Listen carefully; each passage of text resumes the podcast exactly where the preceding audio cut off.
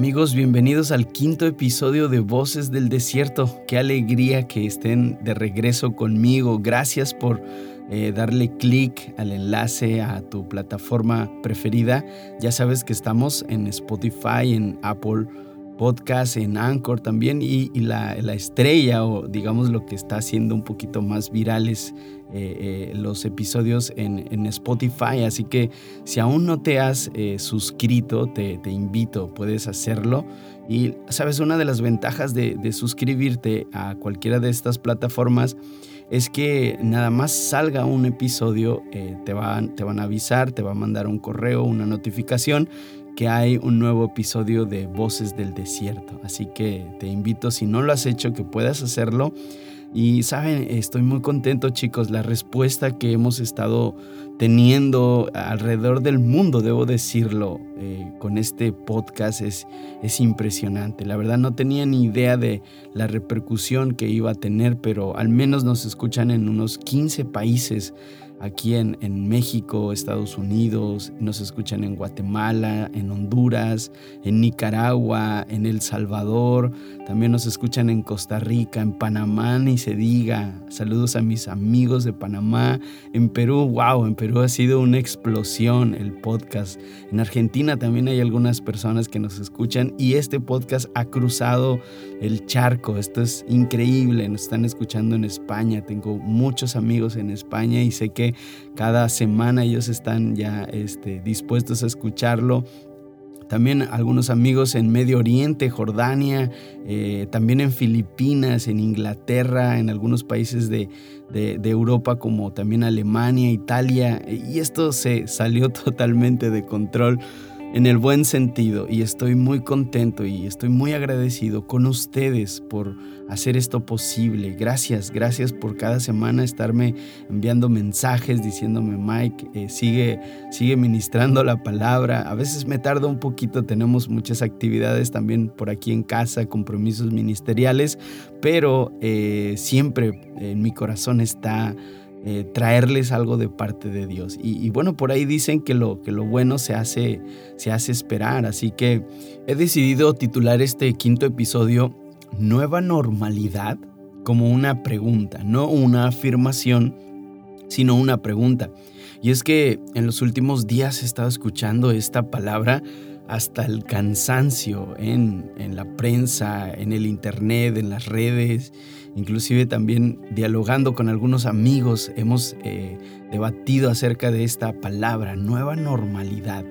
Y, bueno, se, se, deriva, esta palabra se deriva de lo que viene después de tantos eh, meses de confinamiento de las personas. Y entonces se dice que vamos a entrar a una, a una normalidad, pero no la que teníamos antes. Muchos creemos que, bueno, vamos a seguir y vamos a continuar eh, con nuestras vidas, así como, como antes, pero no, esta, esta nueva normalidad sugiere una nueva forma de vida, una nueva forma de interactuar con las personas, una nueva forma de ir a la, a la calle, una nueva forma de ver prácticamente cada aspecto eh, de la vida. Y pensando un poco eh, de dónde proviene todo esto de la nueva normalidad, me di un poquito a la tarea de investigar y, no quiero aburrirlos con números y datos eh, que quizás ustedes los puedan obtener en otra fuente, eh, pero llegué a una conclusión. Y a la conclusión a la que yo llegué es que todo esto de la nueva normalidad está basado en la estadística, en la probabilidad. Bueno, tenemos una estadística que dice que para tal fecha la epidemia va a disminuir, la pandemia va a disminuir tenemos una estadística que dice que tantas personas al fin de este tiempo van a ser infectadas, tantas personas van a morir. También la estadística dice cómo se va a comportar la economía eh, en esta nueva normalidad. Y, y también algo bien interesante es que la estadística intenta predecir cuál va a ser el comportamiento humano, el comportamiento social de las personas después de que todo esto eh, termine. Así que en conclusión, yo, bueno, esa es mi, mi humilde y personal conclusión, es que la nueva normalidad está basada en una probabilidad, en una estadística. Y, con esto no quiero decir que la estadística o la probabilidad o las personas que se dedican y que dedican su esfuerzo y su tiempo a que esto sea posible, no debamos de tenerlo en cuenta. No, claro que no, al contrario, esto nos sirve, es un panorama, es como algo que nos predice lo que vendrá después. Pero lo que, la, pregunta o, lo que a mí me hace un poquito de eh, cuestionamiento, por lo menos en lo personal, y, se los comparto, tal, tal, vez haya alguno como, como yo que se esté haciendo la misma pregunta, es si yo estoy dispuesto a basar mi vida en una estadística. Esta es una de las preguntas que me he estado haciendo los últimos días y de hecho creo que fue esta la causa o la razón por la cual tardaron un poco más en, en, en poder hacer este episodio, porque yo he estado reflexionando demasiado personalmente y, por más que intentaba encajarlo y por más que intentaba estar de acuerdo o estar a favor de esta idea, eh, no sé, me, resulta un poco, eh, no sé, incómodo eh, decir voy a fundar o voy a basar mi vida en una probabilidad porque lo único que trae esto es, es, miedo. Yo he visto a personas, inclusive en estos días he estado recibiendo mensajes, llamadas de personas eh, hablándome con miedo acerca de lo que viene después de esto. Y, bueno, tenemos las estadísticas, tenemos la probabilidad, eh, tenemos un posible tiempo en el que se, se vaya el virus, tenemos un posible tiempo en el que saquen una vacuna, tenemos un posible tiempo en el que podamos volver a salir a la calle, pero no como lo, lo hacíamos antes y regresar inclusive a las iglesias, pero yo decía, no estoy dispuesto a basar mi vida en la estadística. Me niego rotundamente. Y pensando en esto, quiero compartirles eh, dos pasajes. El primero de ellos simplemente a modo de, introducción y como una base para lo que quiero comentarles. Y el primer pasaje se encuentra en Mateo capítulo 7, ni siquiera lo voy a leer, solamente lo voy a utilizar para eh, hacer una base y que ustedes puedan entender lo que viene a continuación. Y este, este pasaje, Mateo capítulo 7, bueno, todo el capítulo 7 es increíble.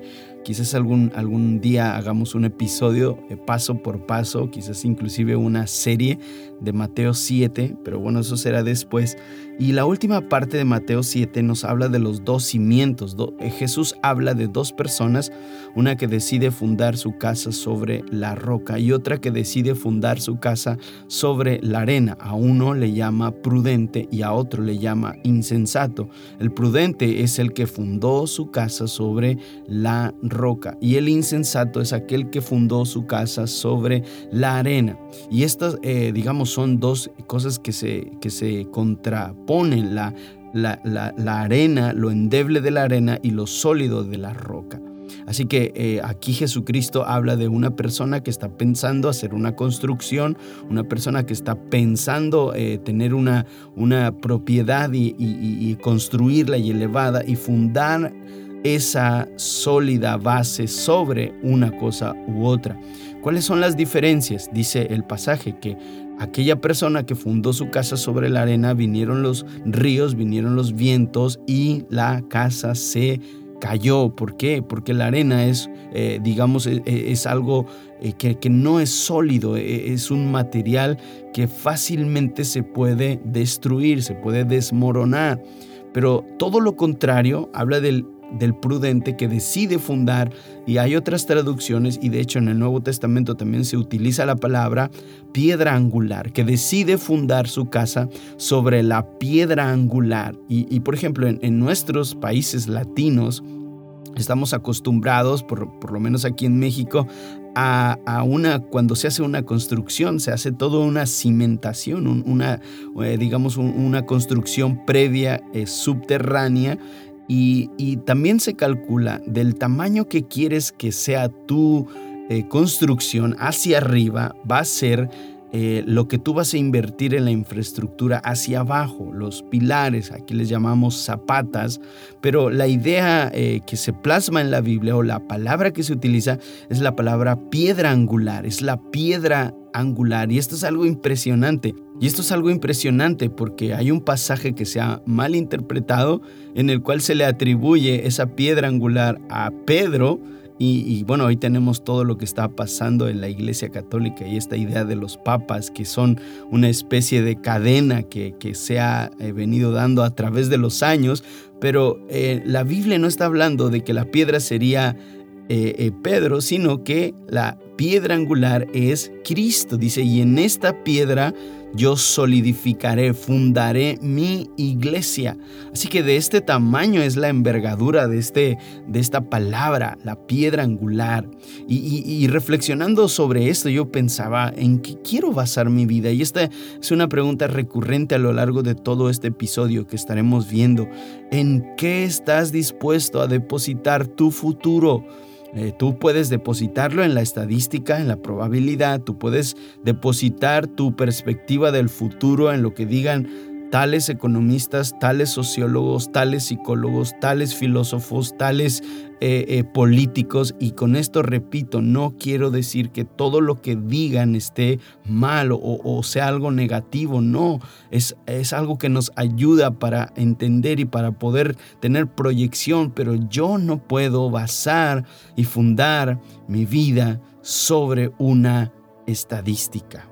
Ahora, tomando en cuenta eh, este pasaje que hemos eh, simplemente parafraseado prácticamente, eh, quiero, quiero llevarte a, uno de los pasajes que los últimos días ha estado revolucionando mi mente, también golpeando mi corazón. ¿Por qué no? Yo siempre lo he dicho antes de predicar una palabra o antes de dar un consejo de la escritura. Yo tengo una como una máxima y es que me haya tocado a mí primero.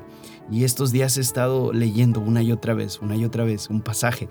Se encuentra en Santiago, capítulo 4, y este sí lo quiero leer, definitivamente. Lo voy a leer en la versión eh, más eh, usada en el mundo, en la Reina Valera del 60. Y dice así, Santiago capítulo 4, versículos del 13 al 15. Dice, vamos ahora los que decís, Hoy y mañana iremos a tal o cual ciudad y estaremos allá un año y traficaremos y ganaremos, cuando no sabéis lo que será mañana. Porque, ¿qué es vuestra vida? Ciertamente es neblina que se aparece por un poco de tiempo y luego se desvanece. En lugar de lo cual deberíais decir, si el Señor quiere, viviremos y haremos esto o aquello. Este pasaje es impresionante porque eh, Santiago eh, le está hablando a un tipo de persona muy específica y creo que algunos se van a sentir identificados con este tipo de personas. Definitivamente le está hablando a judíos convertidos al cristianismo, pero le está hablando a un, eh, ¿cómo decirlo?, a un rubro o a un grupo de gente muy específica y es eh, gente emprendedora, así lo llamo, y por eso dije que algunos se, se van a sentir aludidos o se van a sentir identificados. ¿Por qué? Porque hoy está muy de moda esta palabra, la palabra emprendedor, y, y creo que antes de que llegara toda esta pandemia y toda esta situación eh, caótica en todo el mundo, eh, estaba de moda, de hecho estaba, era algo genial, ¿no? Ser, ser tu propio jefe y poder emprender y tener ideas de no depender de las grandes corporaciones, sino poder empezar un proyecto personal y realizarlo y verlo florecer y, ver eh, que, que, tú tienes la capacidad. Y creo que esto es algo, algo real y, esto es algo que, positivo que nos ha dejado eh, digamos que esta corriente ¿no? que se ha venido dando de, ser emprendedor y ser tu propio jefe y tú puedes lograrlo. ¿no? Ahora, Santiago le está hablando a, esta, a este tipo de gente, gente muy específica que hacía negocios, que ganaba dinero, que hacía proyectos, digamos, a escalas, digamos, no mínimas, sino tenía proyecciones muy, muy altas o ideales, eh, déjenme utilizar esta palabra, ideales ambiciosos. De tal manera que Santiago advierte, y me encanta la, la palabra con la que inicia el versículo 13, porque es una, es una palabra que en el Nuevo Testamento solamente se utiliza dos veces, solamente dos veces, pero en el Nuevo Testamento es una palabra que, aunque no es la misma, digamos que tiene eh, eh, el mismo contexto o se puede aplicar a lo mismo. La palabra en el versículo 13 de Santiago 4 dice, vamos ahora. Esta es la palabra que utiliza Santiago, vamos ahora. Pero en el Nuevo Testamento también se le conoce como ay de vosotros. Y, y esta, yo creo que a más de uno que, que se haya atrevido a leer los, los famosos ayes de Jesús, ya, ya estará temblando en este momento. La palabra que utiliza Santiago prácticamente o puede referirse a la misma palabra que utilizó Jesús en sus grandes discursos cuando hablaba duramente y severamente a la cúpula del judaísmo de su tiempo. Ay de vosotros, escribas y fariseos. También se utilizó en el Antiguo Testamento con el mismo sentido. Ay de ustedes, ay de vosotros. Como diciendo, cuídense porque lo que viene a continuación va directamente a sus corazones y va directamente dirigido a ustedes. Y entonces esta palabra se utiliza eh, y, se complementa perfectamente con la siguiente frase, los que decís, como diciendo, esto va por ustedes, esto no, esto no va para otra persona. Y, y repito nuevamente, esto me golpeó a mí, esto me sacudió, me cimbró. ¿Por qué? Porque igual que ustedes, eh, yo me, encontraba en un momento de un poquito de desesperación. ¿Y qué va a pasar? ¿Y qué vamos a hacer? ¿Y, ¿Y cuándo se va a acabar todo esto? Y después de que esto acabe, ¿qué dice la ciencia? ¿Y qué dice la medicina? ¿Y qué dicen los políticos? ¿Y qué dicen los economistas? ¿Qué voy a hacer? Y entonces empiezas a, temer, entras en un estado de, de, temor y, y empiezas a hacer planes basados en lo que has escuchado acerca de personas que dicen que puede ocurrir, pero todo es una estadística, una probabilidad. Solamente por ponerles un simple ejemplo, ¿hace cuánto tiempo nos dicen? Por lo menos en México, el pico más alto de la pandemia será en abril. El pico más alto de la pandemia será en mayo el pico más alto de la pandemia y ahora ya vamos a entrar a junio y, dicen que este mes de junio va a ser el peor, donde más infectados y más muertes va a haber. Es una estadística, una probabilidad. Por ejemplo, también con, la cuestión de las vacunas. Tal laboratorio ya está casi por sacar la vacuna y luego resulta que no. Y apenas hace dos, tres días sacaron una noticia de que un fármaco con el que estaban eh, eh, investigando, que estaban eh, haciendo algunas pruebas, resulta que no es factible para las personas que lo eh, están ingiriendo, inclusive ya en algunos países. Entonces, todo está basado en la probabilidad, pero, pero yo me niego a basar y a fundar mi vida en la probabilidad. Así que aquí Santiago dice, alerta a ustedes, los que hacen planes. Y, y mira qué interesante. Santiago empieza a hablar de aquellas personas que empiezan a hacer planes sin contar con Dios. Eh, y esto es algo doloroso, esto es algo triste. Preparando este, este episodio y leyendo a un comentarista, él decía que los cristianos, y, escucha esto porque es tremendo, a mí me sacudió, él decía que los cristianos que van a la iglesia y cantan y aplauden y, y hacen obras de caridad y hacen cosas para los demás, pero que al momento de tomar decisiones, en cuestiones del futuro no toman en cuenta a Dios, están practicando un ateísmo. Y, me vi muy tentado a nombrar este episodio ateísmo práctico. Personas que oran, que cantan, que leen la Biblia, pero al momento de tomar decisiones con respecto al futuro, dicen, Dios no puede aconsejarme. La palabra no es suficiente para decirme qué debo hacer y yo me niego a esta realidad. Me niego a esta nueva normalidad en la cual se me impone que mi vida tenga que estar basada en una estadística de lo que puede pasar, de lo que va a pasar, de lo que va a ocurrir en el futuro. Y entonces Santiago dice, eh, sigue diciendo en el versículo 13, Ay de vosotros los que decís, hoy y mañana iremos a tal o cual ciudad y estaremos allí un año y traficaremos y ganaremos, como diciendo, personas que hacen planes, proyectos, personas que tienen grandes ambiciones, personas que dicen, bueno, esto se va a acabar y yo voy a continuar con mi vida y voy a hacer esto y voy a hacer aquello y voy a hacer esto otro. Es, esto es una insolencia a Dios, esto atenta en contra de uno de los atributos más poderosos y gloriosos de Dios, que es su soberanía. Él es soberano sobre nuestras vidas.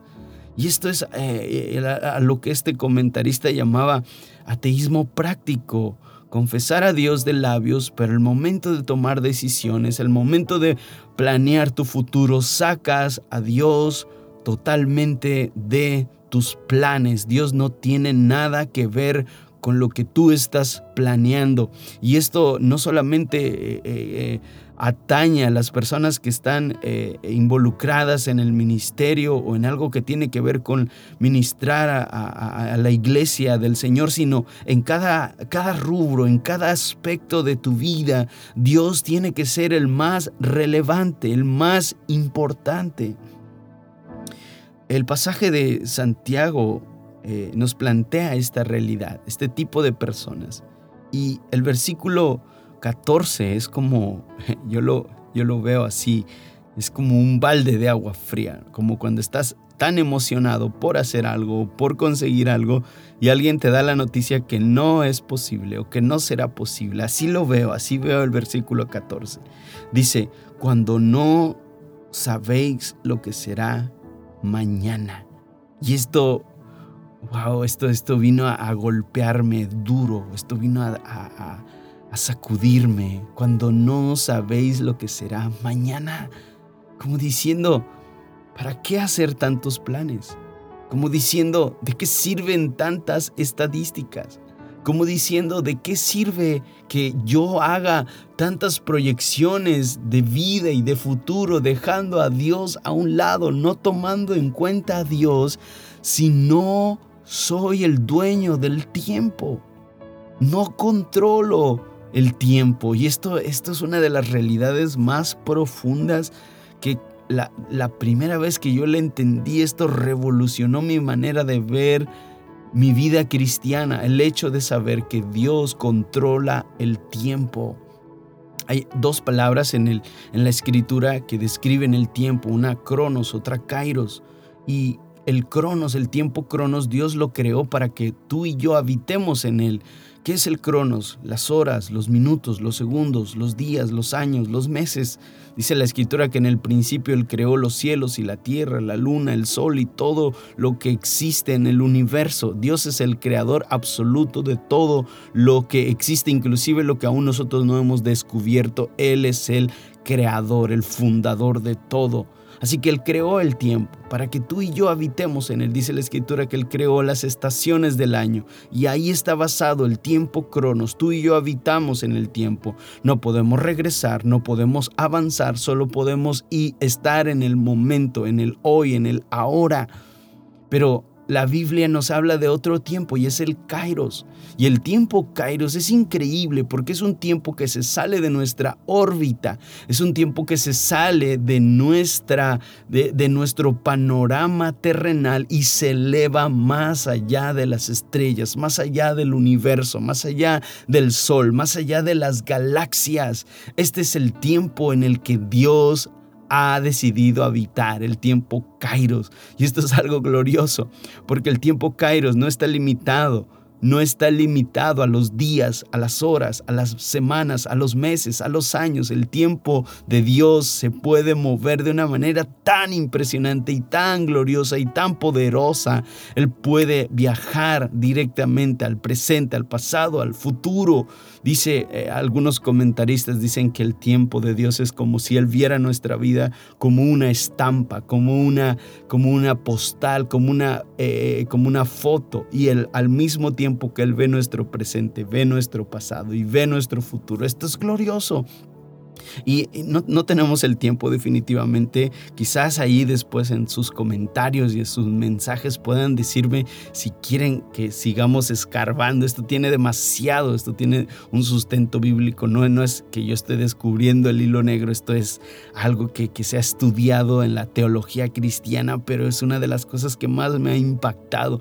Saber que Dios habita en un tiempo distinto al mío y Él controla el tiempo. Dios controla mi presencia entonces por eso es una insolencia hacer planes sin contar y sin saber que estoy dentro de la voluntad de Dios. Es un golpe, es una insolencia al creador del tiempo y al dueño del tiempo. Entonces por eso Santiago dice, ¿Cómo decís que van a hacer esto y aquello si ni siquiera sabes qué va a ocurrir mañana? No tienes el control del tiempo no sabes lo que va a ocurrir mañana.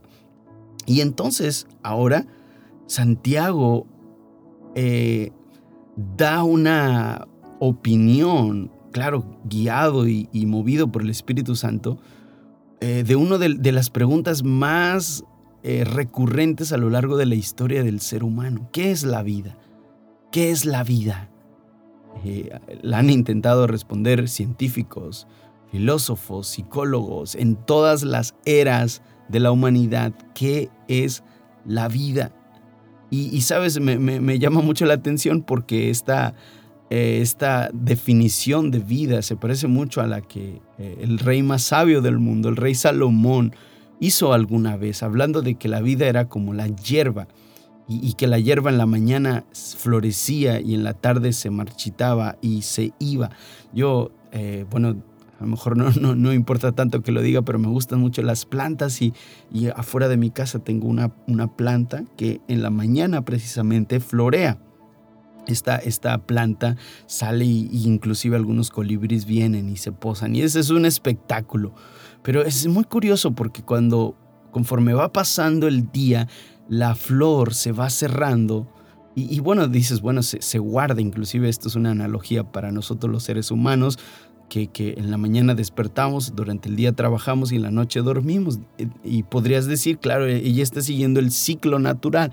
Pero lo curioso de esta flor que yo tengo aquí en mi jardín es que pasados unos, eh, unas horas y entrada la tarde, si la golpea el viento, la flor se seca y se cae. Y esto es algo increíble. Y, es a lo que el rey Salomón dice, que la vida es así, como una hierba que aparece por la mañana y por la tarde se seca y se va. Así endeble es la vida. Y es muy parecida a la opinión de Santiago acerca de qué es la vida. Sigue diciendo el versículo número 14, porque ¿qué es vuestra vida? Ciertamente es niebla que se aparece por un poco de tiempo y luego se desvanece. Esto es la vida, así de endeble, así de frágil es la vida. Mírenlo de esta forma. A finales del año pasado estábamos celebrando diciendo, sorpréndenos 2020 será mi año, pensando que los pilares que regían a nuestro mundo estaban más firmes que nunca, la política, la economía, la religión y todos los pilares que parecían fortalecer nuestra civilización. Y tres meses después, después de esta situación caótica de este virus, esos mismos pilares que parecían ser de lo más sólido de nuestra historia, ahora están temblando, ahora no se sabe qué va a pasar con la economía, con la política, hay convulsión en todos los aspectos, así de endeble es la vida, así de frágil. Sería una insensatez basar la fragilidad de mi vida en una estadística. Sería una insensatez de nuestra parte caer en este discurso y decir yo solamente voy a hacer planes conforme a lo que me digan. Tenemos a alguien más elevado, más poderoso, más grande, más glorioso Déjame decirte una cosa, el coronavirus no vino a destronar a Cristo de su trono de gloria. Cristo sigue entronado, Cristo sigue gobernando, Dios sigue sentado en su trono. Así como lo vio Isaías el año de catástrofe nacional, el año en el que murió el rey Usías, vi yo al Señor. Así Dios sigue gobernando Y entonces Santiago concluye como un buen predicador, un buen comunicador. A veces solamente tiramos la piedra, pero no ofrecemos un remedio. Santiago ofrece el remedio más poderoso, más glorioso. Él termina diciendo en el versículo 15, en lugar de lo cual deberíais decir, si el Señor quiere, viviremos y haremos esto o aquello, si el Señor quiere. Y esto es, esto es algo tan profundo, tan glorioso. Hay gente que dice los cristianos solamente viven de sueños, viven de esperanzas, viven de que un día estarán en el cielo con Cristo. Los cristianos simplemente viven de esos anhelos futuros. Pero déjame decirte algo, el hecho de saber que yo tengo una esperanza futura me hace vivir un presente de gloria. ¿Por qué? Porque saber que Cristo es el dueño de mi vida, porque saber que Cristo gobierna mi vida, porque saber que Cristo es está en total control y dominio de mi vida, de mi familia, de mis finanzas, del ministerio que Él me dio. Él lo controla absolutamente todo esto me da esperanza del presente. Esto, esto me da una autoridad de poder decir, si Dios quiere, lo haré. Si Dios quiere, iré a tal lugar. Si Dios quiere, viviré. Si Dios quiere, moriré. Estoy en la voluntad de Dios. Y no me malinterpreten, no quiero decir que se tiren al sillón y se rasquen la panza y se pongan a ver Netflix todo el día o la película que ustedes quieran. No, no estoy diciendo que esta esperanza de que mi vida está en las manos de Dios es la que me hace levantarme todos los días, es la que me hace tomar decisiones porque saber que Dios controla tu vida y saber que Dios controla el futuro te hace tomar decisiones en el presente, decisiones correctas, pero no basados en la estadística, no basados en lo que dicen los demás, no basados en lo que dice el hombre, basados en la roca que es Cristo Jesús. Él es mi roca. Él es mi pronto auxilio. ¿De quién temeré? ¿De quién temeré? Saben que yo estuve como misionero junto con mis padres en Marruecos alrededor de dos años y había una frase que los musulmanes utilizaban cada vez que terminaban una oración o cada vez que terminaban una plática ellos terminaban diciendo inshallah, inshallah. Y esto significa si Dios quiere.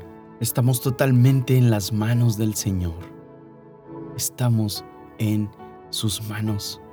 Amigos, hermanos, familia, todos los que están escuchando este episodio, quiero decirte, no tengas miedo, no tengas miedo, no hagas planes basados en estadística, funda tu vida tu familia, tus finanzas en la roca que es Cristo.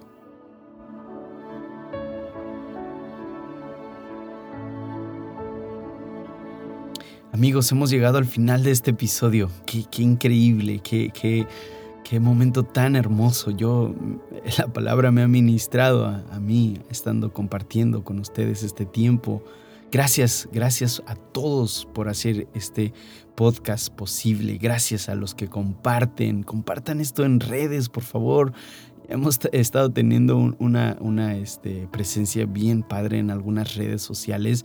Compártanlo en sus redes, en grupos de WhatsApp. Eh, compártanlo con las personas que ustedes crean que esto puede ser de gran bendición. Y, y bueno, ahí están las plataformas, YouTube, Anchor. Spotify, Apple Podcasts, eh, suscríbanse, esto, esto ayuda mucho a que podamos estar eh, en, comunicación, en constante contacto, así que pueden hacerlo. Les envío un fuertísimo abrazo a la distancia, me encantaría que sigan mandándome sus mensajes y retroalimentación de todo lo que estamos hablando. Si tienen alguna sugerencia también, ¿por qué no? Háganla llegar y lo tomaremos muy en cuenta, créanme. Que Dios les bendiga. Hasta la próxima.